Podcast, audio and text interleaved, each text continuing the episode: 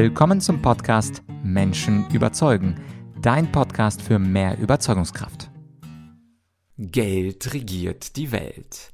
Naja, zumindest teilweise. Mein Name ist Vladyachenko, du hörst den Menschen überzeugen Podcast und die Finanzfolgen hier sind bei euch ziemlich beliebt. Ich hatte ja Gerd Kommer im Interview zum Thema ETFs beziehungsweise der ewigen Frage kaufen oder mieten, Saidi von Finanztipp und jetzt Philipp J. Müller. Er ist Börsenexperte, er ist Finanzmentor und mit ihm besprechen wir die Frage, wie kommt es eigentlich, dass wir finanziell nicht gut gebildet sind und was ist finanzielle Intelligenz? Intelligenz? Was sind die größten finanziellen Fehler, die er auch als Experte gemacht hat? Und wie investieren eigentlich die Besten der Besten? Im ersten Drittel, Viertel des Interviews, da geht es um grundlegende Infos, aber zum Schluss, im vierten Viertel, da gibt es auch Profi-Tipps für Leute, die bereits regelmäßig Geld investieren und da verrät Philipp seine eigene Asset Allocation.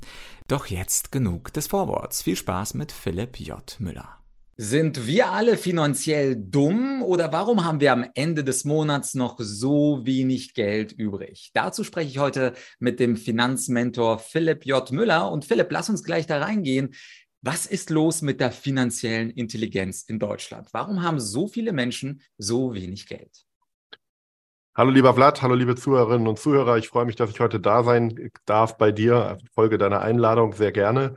Und ähm, ich würde, wenn ich das Thema finanzielle Intelligenz beleuchte, vielleicht mit einer kleinen Erkenntnis am Anfang beginnen. Oder ich möchte alle einladen, eine Erkenntnis zu haben. Denn in Deutschland ist es selbstverständlich, Österreich, Schweiz, in Europa, egal wo wir, von wo man jetzt zuhört, es ist selbstverständlich, dass wir zum Beispiel Tennis spielen lernen können, dass wir Golf spielen lernen oder dass wir eine Ausbildung machen und Tischler oder Zimmermann werden.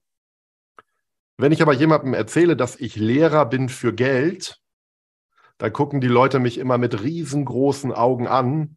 Und dann kommt mein zweiter Satz und ich sage immer, ja, mein Papa war Maurer, ich habe Abitur, kein Studium, keine Ausbildung abgeschlossen, aber bin heute Multimillionär und habe wirklich von einem Mentor Geld gelernt. Was bedeutet also finanzielle Intelligenz? Jedenfalls in meiner Welt bedeutet das, dass ich eines Tages erstmal die Entscheidung treffen darf, dass es überhaupt finanzielle Intelligenz gibt dass ich also mir finanzielle Bildung aneignen kann.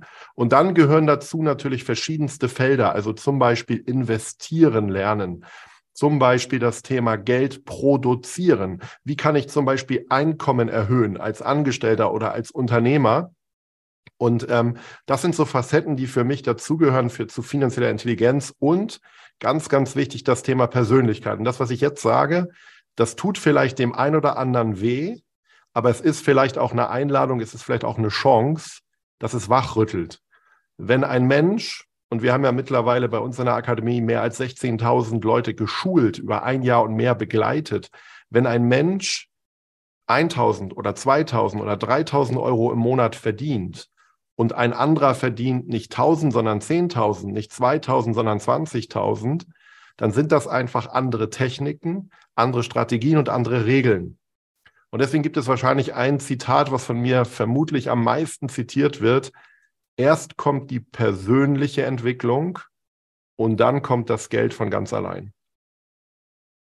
Ja, und das, was du sagst, macht ja absolut Sinn. Niemand würde sagen, Muskeln kommen einfach so, sondern die Leute pumpen äh, in der Fitnessbude, beziehungsweise Kondition kommt nicht einfach so, sondern Leute gehen zum Beispiel joggen. Gitarre, ich spiele zum Beispiel sehr gerne Gitarre, kommt ja nicht einfach so, sondern ich muss üben, idealerweise jede Woche. Und dass es bei Finanzen anders sein soll, das leuchtet natürlich gar nicht ein. Und gleichzeitig aus meiner persönlichen Erfahrung, wenn ich an meine Schulbildung denke, hatte ich, ähm, ich habe ja auch Abitur gemacht in Osnabrück, kein einziges Fach, keine einzige Stunde zum Thema Geld. Wir hatten zwar irgendwas mit Makroökonomie, Wirtschaft oder so, später dann im Jura- und Politikstudium keine einzige Vorlesung über Geld, zum Beispiel Investition. Und ich kann mir vorstellen, dass es 99 Prozent der Schüler, der Studenten und der Erwachsenen genauso geht. Wir haben keine finanzielle Bildung erfahren, weil unser System diese finanzielle Bildung nicht zur Verfügung steht. Dazu zwei Fragen.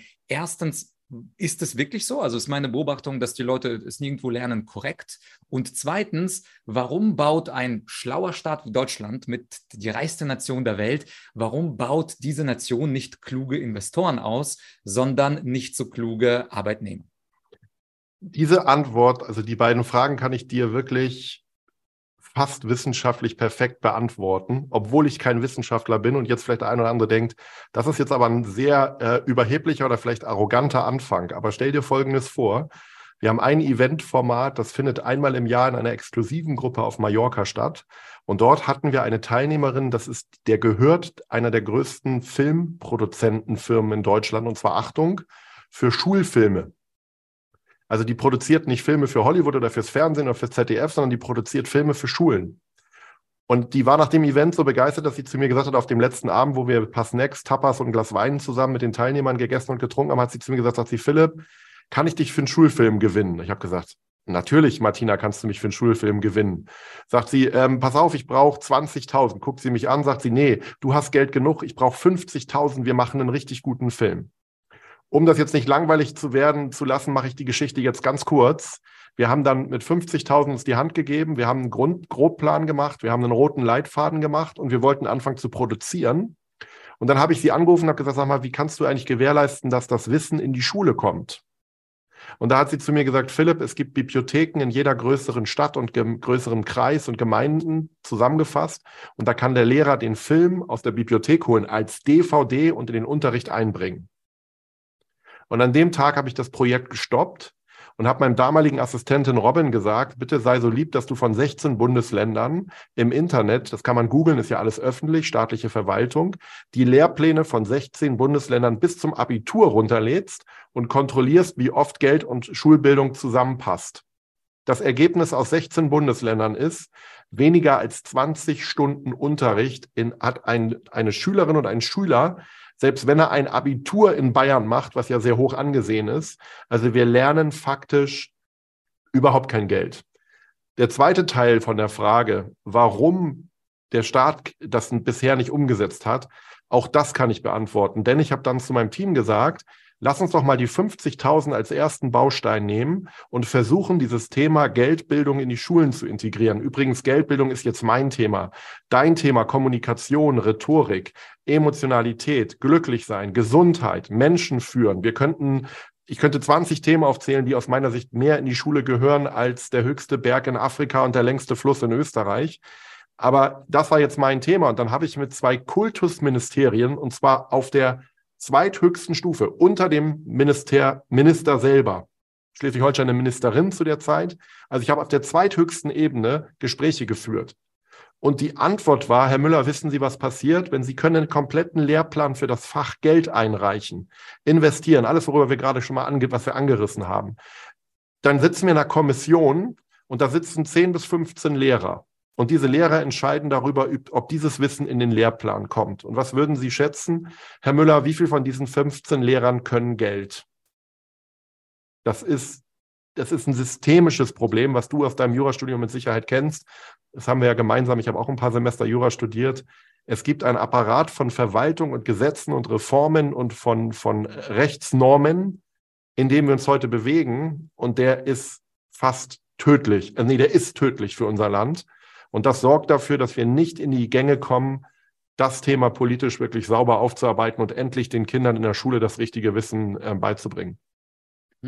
Und daraus folgt natürlich, dass Leute Fehler machen. Leute haben irgendwann Geld, irgendwann verdient man in der ersten Ausbildung, im ersten Job ein bisschen Geld, spart sich was an.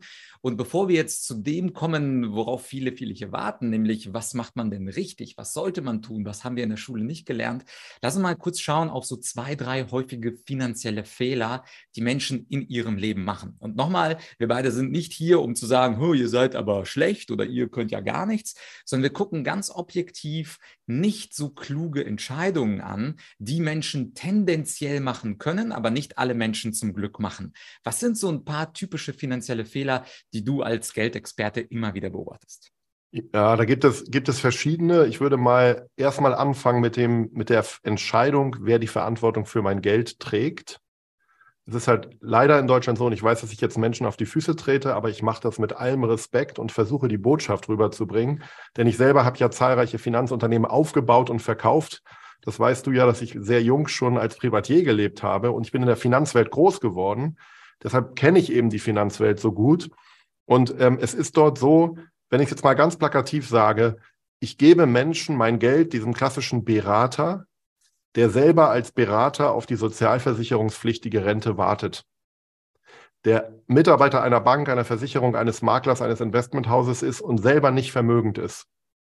Und lass mich das wirklich in ein Bild fassen. Ich habe ein paar Kilo Übergewicht. Wenn ich jetzt so aussehen möchte wie du, dann suche ich mir einen Mentor für meine Gesundheit, für meine Fitness, für meinen Sport. Wen werde ich mir nehmen? Ich werde mir eher einen Vlad nehmen, der optisch sehr, sehr gesund und schlank aussieht, als einen, der wirklich übergewichtig ist. Und das, das kann man wirklich anfassen. Ich gehe nicht zu einem Lehrer, der 20 Kilo Übergewicht hat, um mir Gesundheit zu zeigen. Aber Menschen geben in Deutschland ihr Geld bei jemandem ab, der zu 99 Prozent selber nicht frei ist. Also wenn du einen Berater willst, das ist eine ganz konkrete Empfehlung für dich, dann lass dir von deinem Berater einen Vermögensnachweis zeigen und wenn der Mann Millionär ist, kann er dich beraten. Wenn er das nicht ist, dann würde ich es einfach lassen. Das ist das erste Thema. Das nächste Thema ist, wir lernen selber über das Geld zu wenig. Das heißt, wir machen ganz, ganz klare Fehler, weil wir, wir kennen das Produkt nicht oder die Anlageklasse nicht, in die wir investieren. Wir schmeißen alle Eier in einen Korb. Thema äh, Risikomanagement. Ähm, und dann ein ganz großer Punkt, der wirklich auch Betreuung braucht. Ähm, das ist das Stichwort, was mir wirklich am Herzen liegt, der ETFs. Ähm, weil ich brauche auch die persönliche Entwicklung. Es ist nicht damit getan, dass ich eine gute Anlageklasse wähle und vielleicht über die nächsten 10, 20, 30 Jahre Geld verdiene, sondern wenn ich jetzt nehme das Beispiel des ETFs, weil er eben sehr in aller Munde in den letzten Jahren ist, dann ist das ein, ist es definitiv ein passives Vehikel, was sehr, sehr gut funktionieren kann. Ich muss mir über eins aber im Klaren sein. Ich brauche die Betreuung des Menschen, der in den ETF spart, weil Menschen die Nerven verlieren. Geht es nach unten, schmeißen sie frustriert weg. Geht es deutlich nach oben, dann gibt es eher so dieser Euphoriefaktor und man gönnt sich vielleicht Küche, Haus, Auto oder sonst was. Deswegen, das, das sind so Facetten, die ich beleuchten muss und da kann ich eben wirklich ganz, ganz große Fehler machen. Mhm damit das nicht ganz so oberlehrerhaft klingt, äh, Philipp, was ich gar nicht so bei dir wahrnehme, sicherlich hast du auch zwei, drei Fehler gemacht in, auf deiner Reise zum finanziellen oder Finanzmentor, äh, der du jetzt bist. Kannst du uns vielleicht ein Beispiel nennen, wo du wirklich mal ins Klo gegriffen hast und daraus dann gelernt hast? Wir könnten aus diesem Podcast, würde ich sagen, eine Wochenshow machen und wir können jeden Tag zehn Stunden aufzeichnen wenn ich dir alle meine Fehler erzählen soll, die ich nur annähernd mir wieder einfallen. Aber klassisches Beispiel ist, Gier frisst Hirn. Ich bin jemand, der als Unternehmer mit Vollgas unterwegs ist, der ungeduldig ist, was dich natürlich auch oft im Leben sehr, sehr gut weiterbringt, weil du eben weiter willst und nie, nie zufrieden bist. Meine Frau schimpft manchmal, der, der, der Typ kommt immer wieder mit neuen Ideen. Das führt aber auch dazu, dass du in hoher Geschwindigkeit schnell vorwärts kommen möchtest. Also sind Themen Risikomanagement ist bei mir in meinem eigenen Leben häufig zu kurz gekommen. Und zwar so krass zu kurz, dass ich sogar meine Frau als meine Risikomanagerin eingestellt habe. Ich habe meine Frau die Zugänge zu unseren ganzen Depots gegeben und habe ihr gesagt, du hast jetzt einen Job, du gehst jeden, äh, jeden Monat einmal in unsere verschiedenen Depots, in den Firmen, Vermögensverwaltung, ihr Depot, mein Depot und du überprüfst, wo die Kontostände sind. Und wenn da Schwankungen sind von mehreren hunderttausend pro Depot oder teilweise auch im Millionenbereich Schwankungen bei den großen Depots, sage ich dann, äh, stellst du mich zur Rede. Ich war so aggressiv unterwegs, dass ich sehr, sehr oft sehr viel Geld verloren habe. Und ich will auch sagen, warum ich dabei geblieben bin. Ich habe an die Börse geglaubt aber was mir unheimlich geholfen hat, war parallel, dass meine Unternehmen sehr viel Geld produziert haben. Das heißt, ich konnte mir faktisch einfach sehr hohe Verluste erlauben. Ich kann das sogar beziffern. Ich habe mehrere Millionen an der Börse ähm, im wahrsten Sinne des Wortes verzockt, ähm, was mir aber heute auch hilft, den Menschen diese klaren Regeln zu geben, weil ich es selber durchlebt habe. Hm.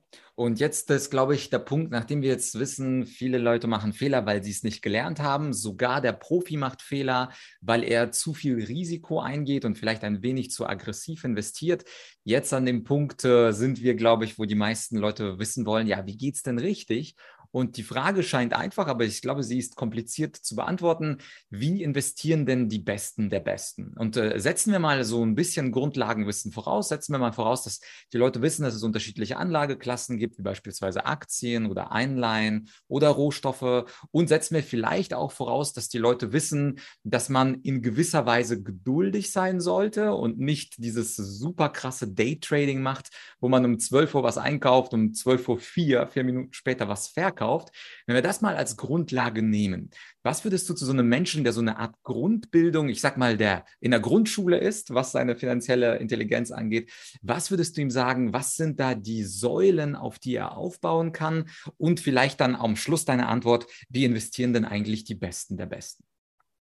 Also beginnen würde ich erstmal mit dem, womit ich Spaß habe. Denn wenn man investieren möchte, kann das zum Beispiel auch dein eigenes Unternehmen sein wenn ich etwas habe, was ich liebe, und das ist bei mir die Börse, weil ich durch einen ganz doofen Zufall mit 16 Jahren vom Nachbarn eine Börsenzeitung bekommen habe. Und ich saß in meinem Jugendzimmer am Stadtrand von Hamburg und habe gedacht, wie krass, dein Papa muss so hart arbeiten und du hast die Chance mit deinem Taschengeld, dich an den erfolgreichsten Unternehmen der Welt äh, zu beteiligen. Also bei mir ist mit 16 Jahren der Moment gewesen, das ist jetzt fast auf den Tag 30 Jahre her, wo ich erkannt habe, was ich liebe, rückblicken, ne? dass die Zeitung kam, dann habe ich mich damit beschäftigt und ich habe es geliebt. Und das ist das Erste, was wirklich jeder verstehen kann. Wir haben die Möglichkeit, mit fast allem Geld zu produzieren. Wir leben heute, und mit der Meinung bin ich ziemlich alleine, aber ich stehe da zu 100 Prozent dahinter. Wir leben in der coolsten Zeit, wenn es darum geht, Geld zu produzieren, weil wir mit fast allem, was wir tun, mit Liebe und Begeisterung wirklich wahnsinnig weit finanziell kommen können. So, das heißt, es kann also sein, ich bin als Investor in meinem eigenen Unternehmen tätig. Ich lasse das Geld in meinem Unternehmen und versuche aus meinem Unternehmen mehr zu machen. Du kannst es auch übertragen auf Anlageklassen. Es wird jetzt ganz, ganz viele Zuhörer geben, die sagen, ich liebe Immobilien. Dann tu mir einen Gefallen und beschäftige dich mit Immobilien. Lerne Immobilien zu bewerten, lerne Preisbestimmung, lerne Lage, Qualitätskriterien kennen und mach irgendwann den ersten, den ersten Deal. Und es ist vielleicht eine Einzimmerwohnung Entschuldigung, dass ich so sage, am Arsch der Heide, weil das viel Geld nicht zu mehr reicht. Aber du fängst halt irgendwann an. Und genauso ist es dann eben mit einer anderen Anlageklasse wie Aktien. Ich brauche halt ein gewisses, also erstmal die Grundentscheidung.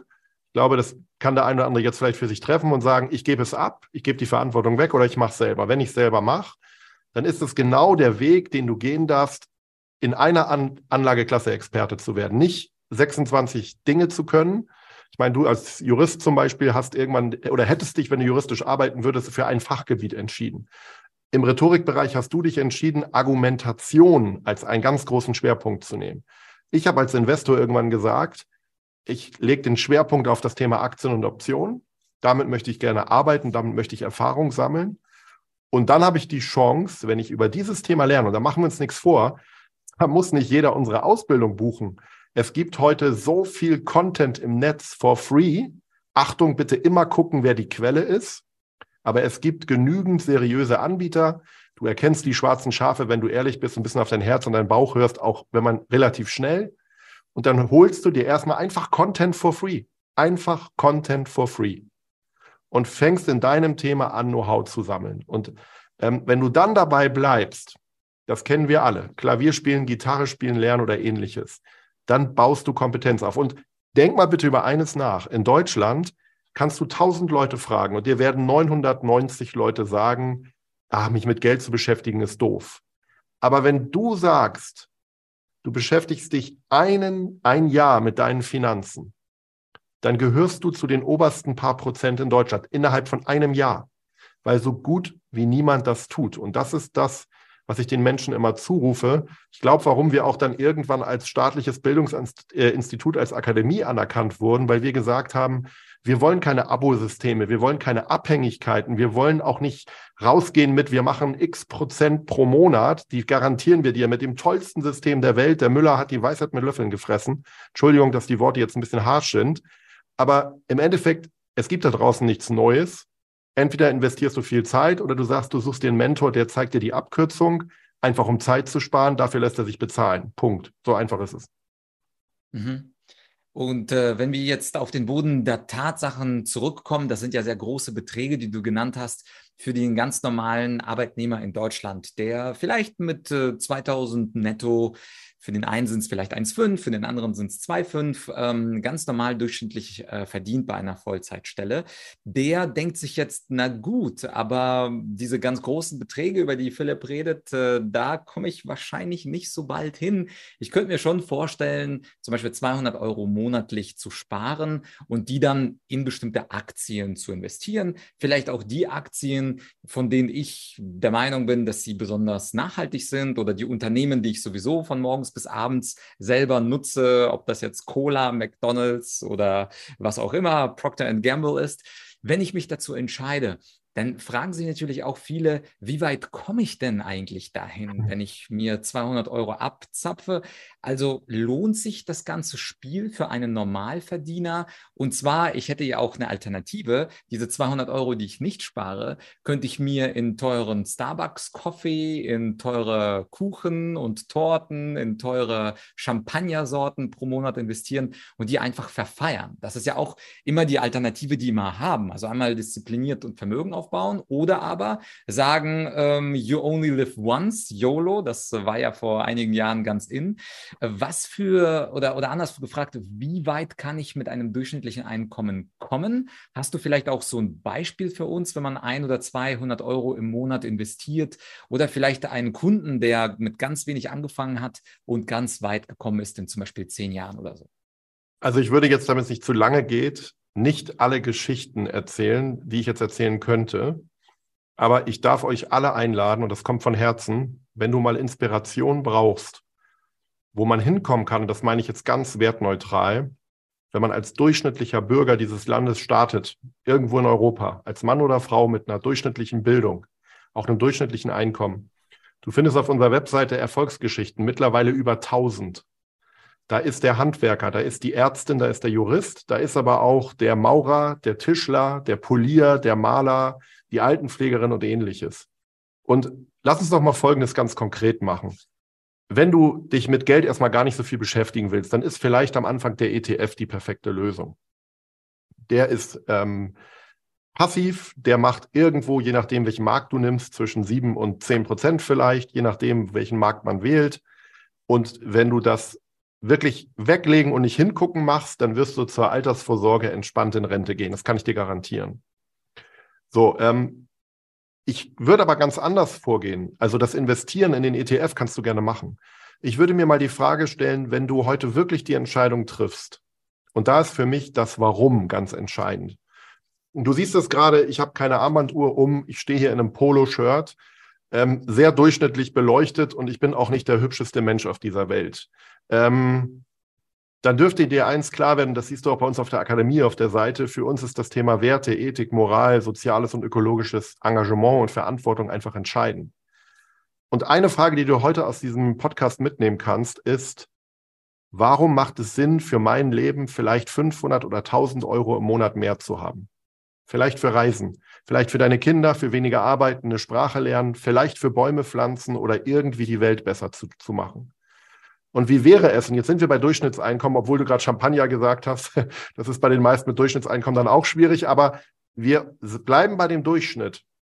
Was wäre, wenn du jetzt sagen würdest, bis vor kurzem war es ein 450-Euro-Job, jetzt ist es ein 520-Job.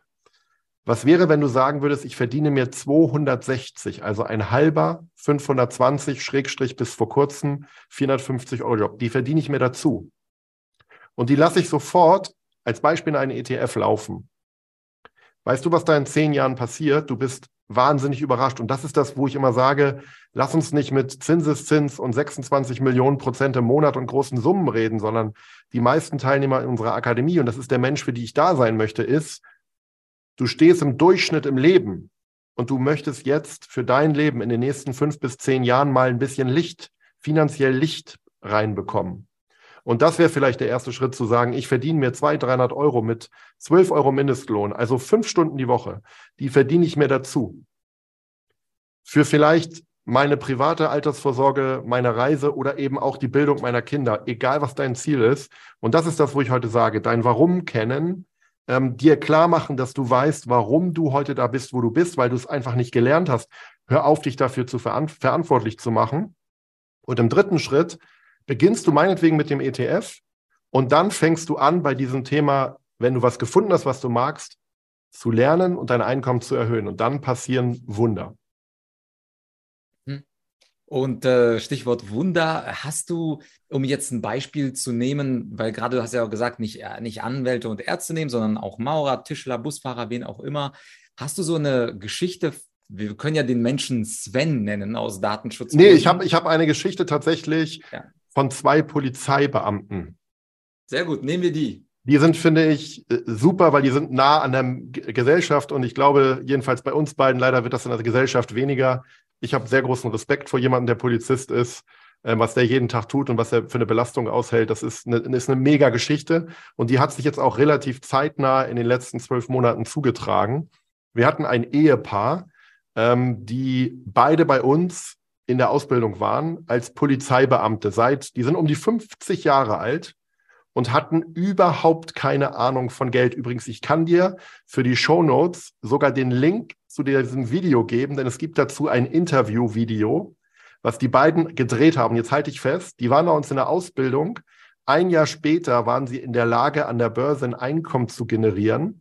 Diese beiden Polizisten haben mit über 50 Jahren ein Sabbatical eingereicht, haben sich einen gebrauchten Camper gekauft und sie haben jetzt einen YouTube-Channel, wo sie aus der ganzen Welt die Videos zeigen, wie sie ab und zu an der Börse Einkommen generieren und um die Welt reisen. Jetzt halte ich fest, einen Satz möchte ich wortwörtlich zitieren.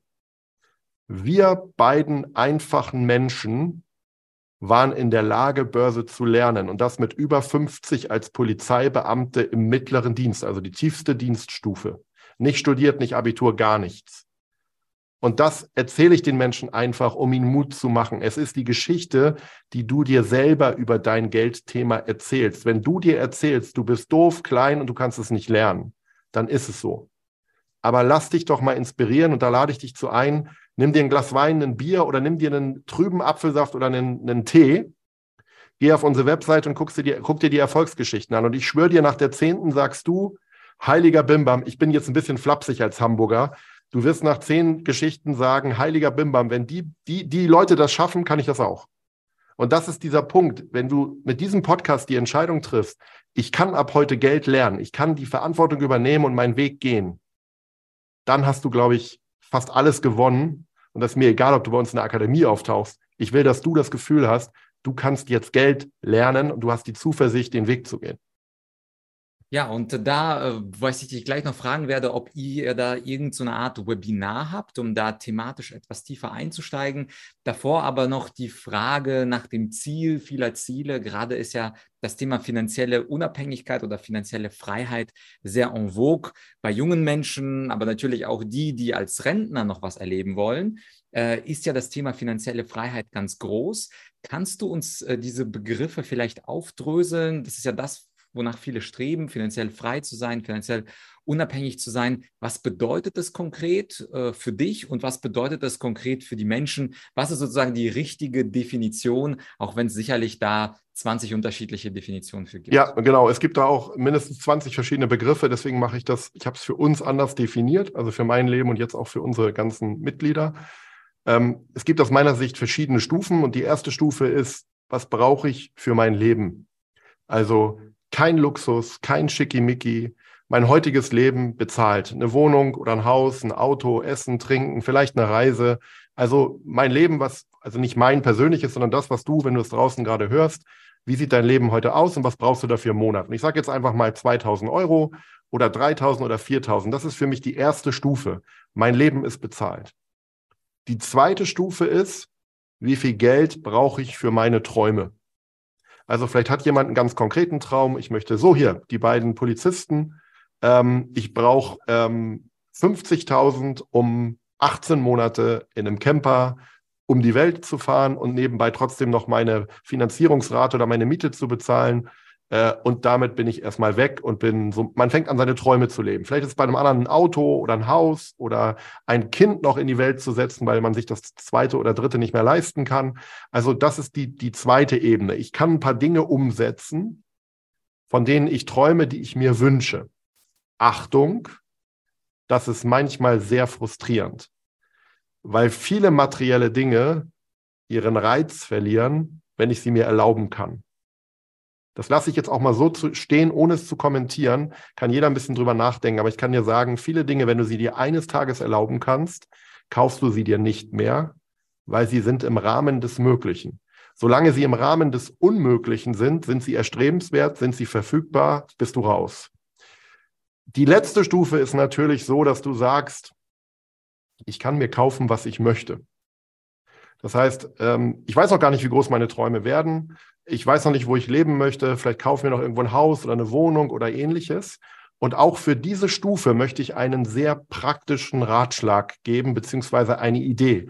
Ich maß mir gar nicht an, Ratschläge zu geben. Vielleicht ist es besser, wenn ich sage, das ist meine Idee oder so mache ich es auch in meinem eigenen Leben. Als ich vor vielen Jahren festgestellt habe, dass ich wirtschaftlich mir wirklich nahezu alles erlauben kann, habe ich zu meiner Frau gesagt, das ist total verrückt. Ich gehe irgendwo ähm, einkaufen oder wenn man mal ein neues Auto kaufen will oder sich eine Uhr kauft oder ich kann zum Juwelier gehen und mir jede Uhr kaufen. Ich kann ins Autohaus gehen von jeglicher Marke und mir jedes Auto sofort in Liquidität kaufen. Und da habe ich für mich selber eine Regel geschaffen, weil es mich genervt hat. Es hat mich frustriert. Ich habe mir selber gesagt, ich kaufe mir Dinge, die einen gewissen Wert haben. Also wir unterhalten jetzt nicht über 500 oder 1000 Euro, aber Dinge, die einen gewissen Wert haben, wie ein Auto, wie eine teure Uhr oder eine teure Reise, eine besondere Reise, ähm, die kaufe ich mir nur noch als Belohnung. Die kaufe ich mir nur als Belohnung. Wenn ich etwas Tolles erreicht habe, ich habe mich gestreckt, dann kaufe ich mir das. Und dazu ein ganz praktisches Beispiel. Ich spiele selber Klavier seit der Schule. Ich hatte irgendwann ein Klavier natürlich und ich wollte mir einen Flügel kaufen. Und da habe ich gesagt, einen Steinway-Flügel zu kaufen, das habe ich nur verdient, wenn ich regelmäßig Unterricht nehme. Dann habe ich erst mal drei Jahre am Klavier regelmäßig gespielt, habe mir eine neue Lehrerin gesucht und nach drei Jahren bin ich mit meiner Frau zu Steinway gefahren und habe mir für ein Vermögen einen Steinway-Konzertflügel gekauft. Aber ich habe ihn mir drei Jahre verdient. Und das sind diese drei Stufen, die ich jedem empfehle. Erste Stufe, du bist einigermaßen versorgt. Zweite Stufe, du kannst so deine groben Träume leben. In Klammern, Achtung, Träume sind manchmal weg, wenn du sie bezahlen kannst. Und die letzte Stufe ist, du bist schon wirtschaftlich recht weit. Und da gibt es bestimmt auch genug im Podcast hier, die sagen, ich kann mir viel erlauben. Dann tu dir selbst einen Gefallen, damit du nicht dieses emotionale Leerlaufen hast. Mach dir das Ganze wieder selber rar, indem du sagst, einmal im Jahr oder wenn ich mit meiner Firma was erreicht habe oder meine, meinen Kindern tolle Zeit verbracht habe, dann gönne ich mir was Besonderes. Und das hält dich wirklich am Leben, auch glücklich am Leben, weil du nicht in diese Konsumfalle trittst. Ja, Klingt sehr, sehr plausibel. Zum Schluss noch eine Frage zum, für Fortgeschrittene. Du hast ja deine Lieblingsvehikel kurz genannt, also Aktien und Optionen. Hier hören ja sicherlich auch Leute zu, die vielleicht ein bisschen mehr finanzielle Intelligenz haben und jetzt äh, genau wissen wollen, was ist es denn genau? Was analysiert denn der Philipp an Aktien? Investiert er dann in Einzelaktien, einzelne Unternehmen, die er nach Analyse, nach einer Analyse herausdestilliert? Und wie ist es mit den Optionen? Welche Art von Optionen wendet er an und in welchem Verhältnis? Das wäre vielleicht auch ganz interessant, wenn du zwei Minuten in die Methodologie kurz abdriften könntest für die Fortgeschrittenen unter uns. Ja, also es gibt bei mir im Depot einen Teil in ETFs. Ähm, mit diesen ETFs mache ich tatsächlich auch Optionsspiele, wenn man mit den Optionen halt sehr, sehr gute Prämien generieren kann. Und dann gibt es einen Teil der Einzelaktien. Das kommuniziere ich ganz offen in jedem Fernsehinterview, Auftritt, überall. Ich konzentriere mich sehr, sehr stark, das ist meine absolute Empfehlung auf den täglichen Bedarf. Also Essen, Trinken, Energie, Pharma, Hygieneartikel, Wasser, also alles, was wir jeden Tag brauchen, weil damit sind wir von den Wirtschaftskrisen unabhängig. Wir beide sind uns, glaube ich, einig. Wir werden vielleicht, wenn es wirtschaftlich uns schlecht gehen würde, die Weltreise streichen. Aber ich glaube, wir beiden hören nicht auf zu duschen und wir hören auch nicht auf zu essen. Und wenn wir ein Kind haben, dann hören wir auch nicht auf, dem Kind eine Pampers zu kaufen oder eine Hose.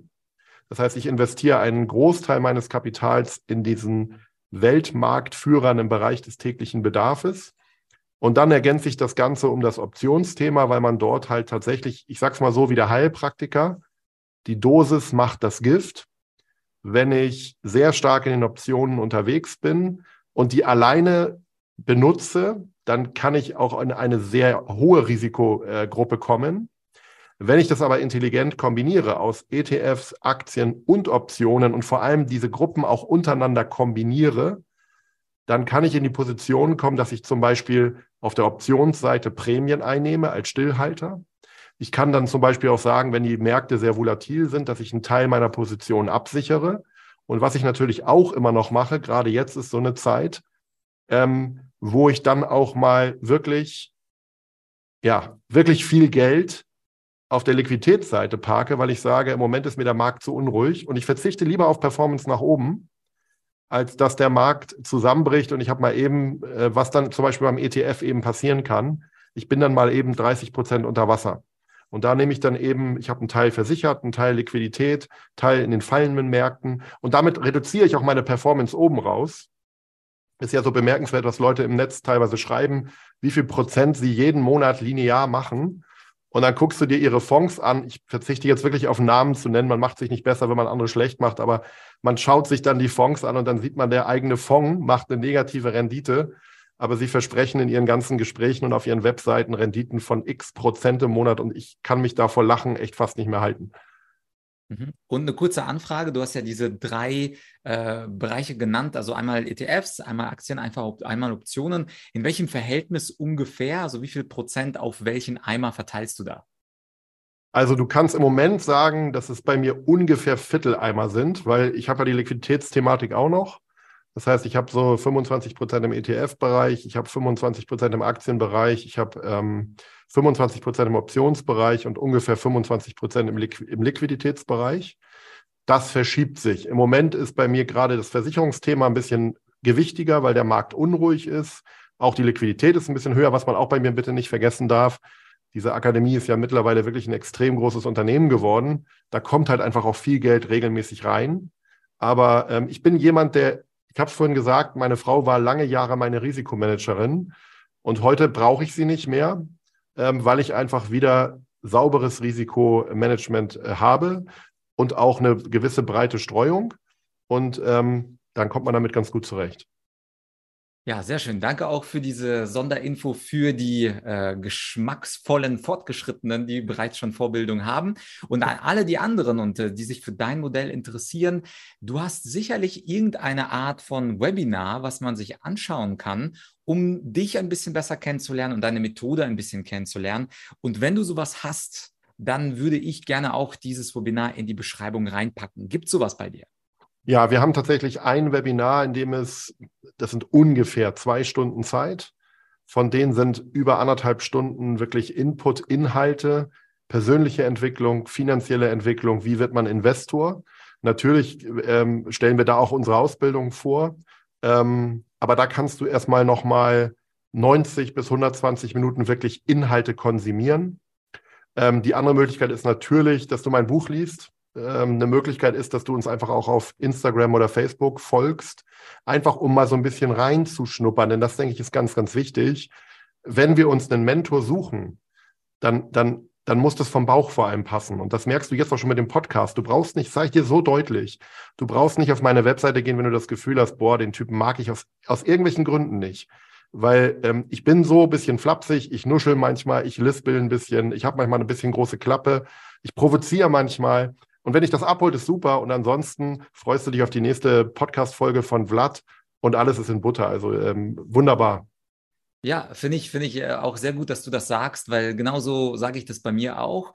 Recherchiert, googelt ein bisschen. Heutzutage weiß man ja nach 15 Minuten mehr als vor 20 Jahren, wenn man in eine Bibliothek gehen würde. Es gibt das Buch, es gibt Instagram von Philipp, es gibt natürlich die Webseite und äh, das Webinar. Ich glaube, ich werde es mir oder ich würde mir als erstes, wenn du den Link freigibst, dann das Webinar anschauen, weil 90 Minuten Content klingt auf jeden Fall sehr gut und wenn es kostenlos ist. Und ansonsten, äh, liebe Zuschauer, schreibt mir gerne und unten rein eure Kommentare. Womit seid ihr einverstanden? Was findet ihr nicht ganz so glaubhaft? Seid ihr auch dabei und unterteilt eure Töpfe auch in diese vier Viertel, die Philipp geschrieben hat? Uns beide würde auf jeden Fall interessieren, wie ihr das mit den Finanzen angeht und was euer Takeaway aus dieser Podcast-Folge ist. Und dir, Philipp, ein ganz herzliches Dankeschön, dass du finanzielle Aufklärung betreibst und ich hoffe, dass wir gemeinsam einen IQ-Punkt dazu packen konnten bei unseren Zuhörern und für die weiteren IQ-Punkte wenden die sich einfach an dich und deine Akademie. Danke für deine Zeit.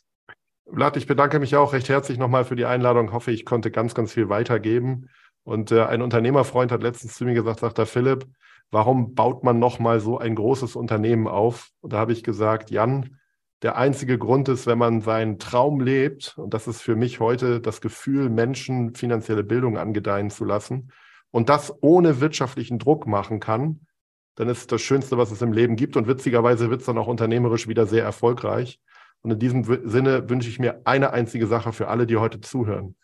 Triff bitte eine Entscheidung, ob du es selber machen möchtest, dich um dein Geld kümmern, dann darfst du lernen.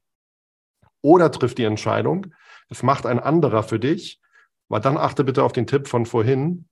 Schau ihm auf die Finger, lass dir seine Finanzen zeigen, weil wenn er ein wirklich guter ist und finanziell gut aufgestellt ist, wird er dir auch ohne Probleme sagen, ich bin Millionär oder das ist meine Immobilie, das ist mein Vermögen. Ähm, denn dann gehst du auf Nummer sicher, dass du jemanden hast, der wirklich Geld kann. Und in diesem Sinne, pack's an.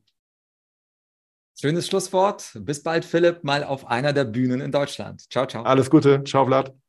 Das war also das Interview mit Philipp und wenn dir das gefallen hat, dann wird dir sicherlich auch sein kostenloser Online-Workshop gefallen. Den Link dazu, den findest du in der Podcast-Beschreibung. Und wir beide, wir hören uns hoffentlich nächste Woche wieder. Und wenn du mir einen Gefallen tun möchtest, dann empfiehl doch diesen Podcast weiter. Zum Beispiel, indem du ihn einfach mal auf LinkedIn oder Xing oder in deinem Social Media postest. Bis bald, dein Vlad.